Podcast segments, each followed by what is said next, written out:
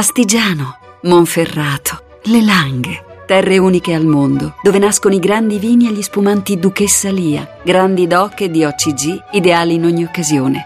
Duchessa Lia, nobili vini del Piemonte. Eccoci a Istanbul, come dicevamo tutto è finito, il giudice sequestrato è stato liberato, è ferito ma è vivo, sono stati uccisi eh, i sequestratori. Lia Quartapelle, Partito Democratico, Commissione Esteri della Camera, bentornata. Buongiorno. Come, come valuta quello che è successo oggi a Istanbul? Era una cosa imprevista e imprevedibile? Certamente una cosa imprevista e imprevedibile. Eh, certamente grande felicità e sollievo perché comunque la vicenda si è risolta in modo non estremamente negativo. È una cosa che ci dice tanto della società turca. Noi siamo comunque preoccupati di alcune evoluzioni di una società turca che si trova al centro anche dal punto di vista geopolitico di tutta una serie di sommovimenti e al centro delle, di tante vicende regionali, ci dice però che la società turca è una società tutto sommato vitale, dove ci sono dove c'è una dialettica anche aspra e anche drammatica come quella che abbiamo visto oggi tra posizioni politiche molto certo. diverse. Onorevole Quartapelle, io comunque l'ho voluta chiamare per capire un po' meglio quello che prevediamo succederà in Nigeria, dove si è votato e dove lo spoglio è in corso. Ma prima di parlarne, ascoltiamo insieme i titoli del network internazionale di Al Jazeera. This is Al Jazeera.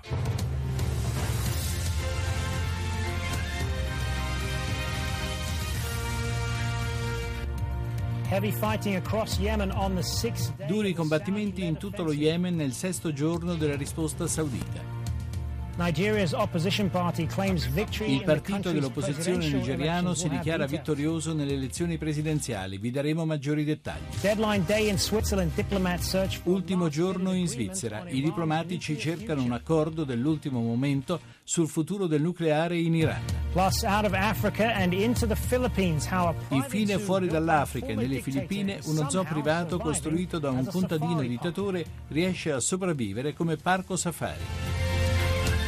Non c'era la Turchia ma c'era la Nigeria in questa edizione di Al Jazeera. La Nigeria che ha votato nonostante la minaccia di Boko Haram, gli scrutini sono a un buon punto e eh, come abbiamo sentito anche eh, dai titoli di Al Jazeera ormai l'alternanza è eh, nelle cose con l'attuale presidente cristiano eh, Johnson che è superato dallo sfidante musulmano Buhari. Eh, un dato che però Jonathan sembra rifiutare. Quali scenari si profilano, quarta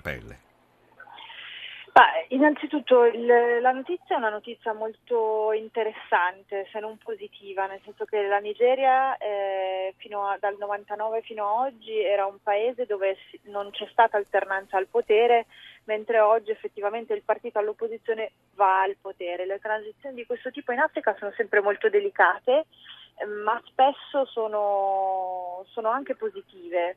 Mm, certamente un paese come la Nigeria dove diciamo, l'aspetto economico legato a chi vince e chi governa è molto importante, chi vince e chi governa il fatto che cambi il blocco di potere di riferimento può comportare dei cambiamenti radicali nel paese in bene e in male. La notizia che ho io è che in realtà Jonathan pochi minuti fa ha effettivamente eh, dichiarato, si è effettivamente dichiarato sconfitto. Se così fosse sarebbe un'ottima notizia per la Nigeria.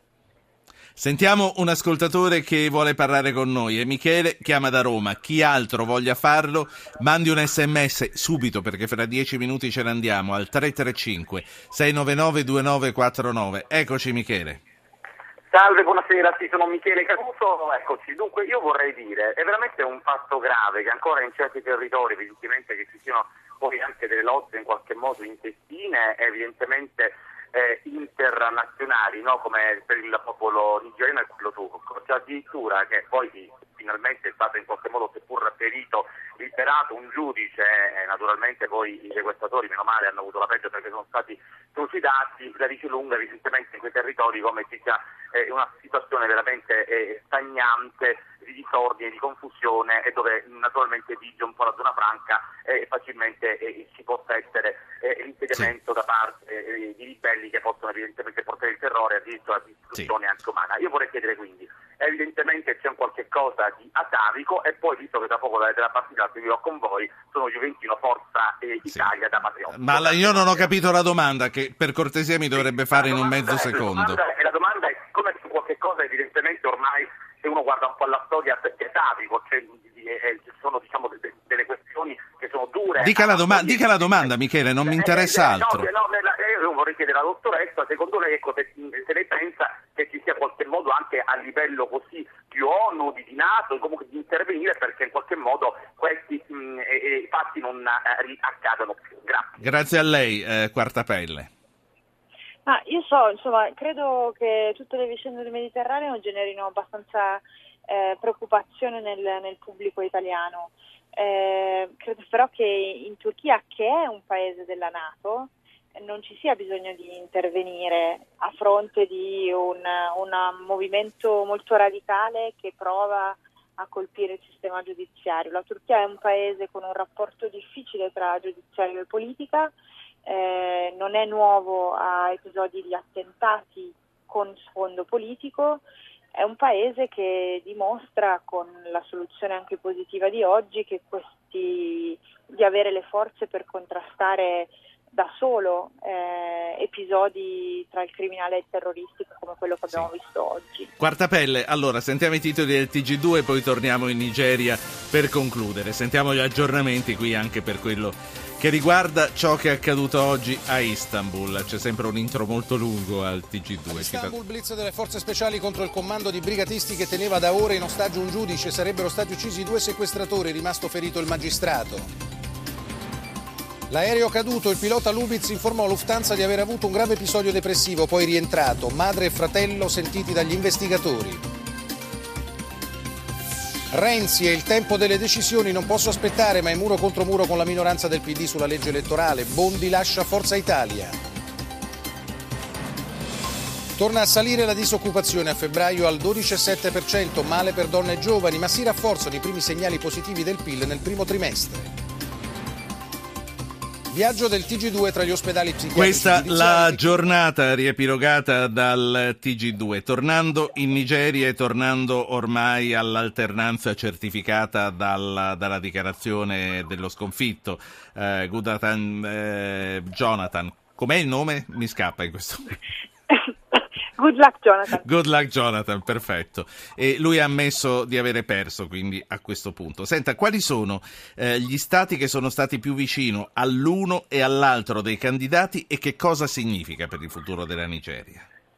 Allora, il candidato vincente Buhari è del nord, quindi ha avuto un consenso più alto negli stati del nord, negli stati a maggioranza musulmana, lui è un musulmano, e al contrario il candidato perdente è un candidato del sud e cristiano e quindi ha avuto più consenso, vincendo addirittura alcune regioni del sud. Eh, il sistema elettorale nigeriano è tale per, per, cui non si vince avendo la maggioranza dei voti assoluti, ma avendo, dovendo avere delle maggioranze alte in almeno due terzi degli stati. Quindi se Buhari ha vinto, ha vinto perché ha vinto in modo abbastanza uniforme in tanti stati, quindi il primo, il primo rischio che è quello di una frammentazione del voto e quindi una frammentazione anche dello Stato nigeriano sembra, se bisogna vedere i risultati elettorali definitivi, sembra insomma abbastanza scongiurato. Per il resto il dobbiamo fare gli auguri al presidente eletto, nel senso che la Nigeria è una democrazia che nel corso della sua vita ha sempre rischiato i colpi di Stato sono stati sei colpi di Stato dall'indipendenza nel 1960, sono molti, anche per una media africana, ed è un paese con grandissime sfide. Un abitante su sei della, dell'Africa è nigeriano e una grande parte della popolazione vive ancora in povertà con grandi disuguaglianze di carattere Senta, economico tra nord e sud del paese. Quale, quale, futuro per Boko Haram? Che cosa prevede che cambi nella strategia di questo gruppo del terrore? Sicuramente il nuovo presidente è più credibile per la lotta contro Boko Haram, perché il vecchio presidente, come ricorda anche la vostra campagna Bring Back Our Girls, ehm, è un presidente che non ha combattuto seriamente il terrorismo e quindi un nuovo presidente quantomeno ha la credibilità di iniziare il lavoro in modo eh, indipendente e nuovo. E poi in secondo luogo un presidente del nord è musulmano e quindi conosce di più il terreno, è più rispettato dalle popolazioni che vessate da un um, governo che ha pensato molto al sud e ai cristiani hanno comunque alimentato una parte di consenso a sostegno di Boko Haram, in quel senso magari ambiguo, mm, magari eh, no, non diffuso su tutto il territorio, però c'è un, insomma, il contrasto al terrorismo Senta, si fa anche recidendo io, il consenso della popolazione. Io la ringrazio per averci ricordato la nostra campagna che non è finita, anche se ultimamente non ci siamo sopra tutti i giorni. E fra pochi giorni, tra l'altro, credo il 14 aprile sarà eh, l'anniversario, il primo anno dal rapimento di queste ragazze che si spera siano ancora in vita. Lei è ottimista su una loro futura liberazione a questo punto, visto che è cambiata l'aria? Io sono più ottimista sul fatto che episodi di massa, eh, di rapimenti di massa come quelli delle ragazze possano non accadere più nel futuro. Sul destino di tutto quel gruppo di ragazze sono onestamente meno ottimista. Le vorrei chiedere perché mi è partita la sigla, ma mi basta sapere che una persona esperta di Nigeria come lei eh, non abbia grandi speranze in questo e questo mi rattrista molto, però è importante per questo portare avanti la nostra campagna, quindi invitiamo a tutti gli ascoltatori a continuare a mandare le mail se non l'hanno già fatto a zapping.rai.it e scrivere aderisco alla campagna Bring Back Our Girls. La saluto e la ringrazio. Lia Quartapelle. Grazie, arrivederci. Commissione Esteri della Camera.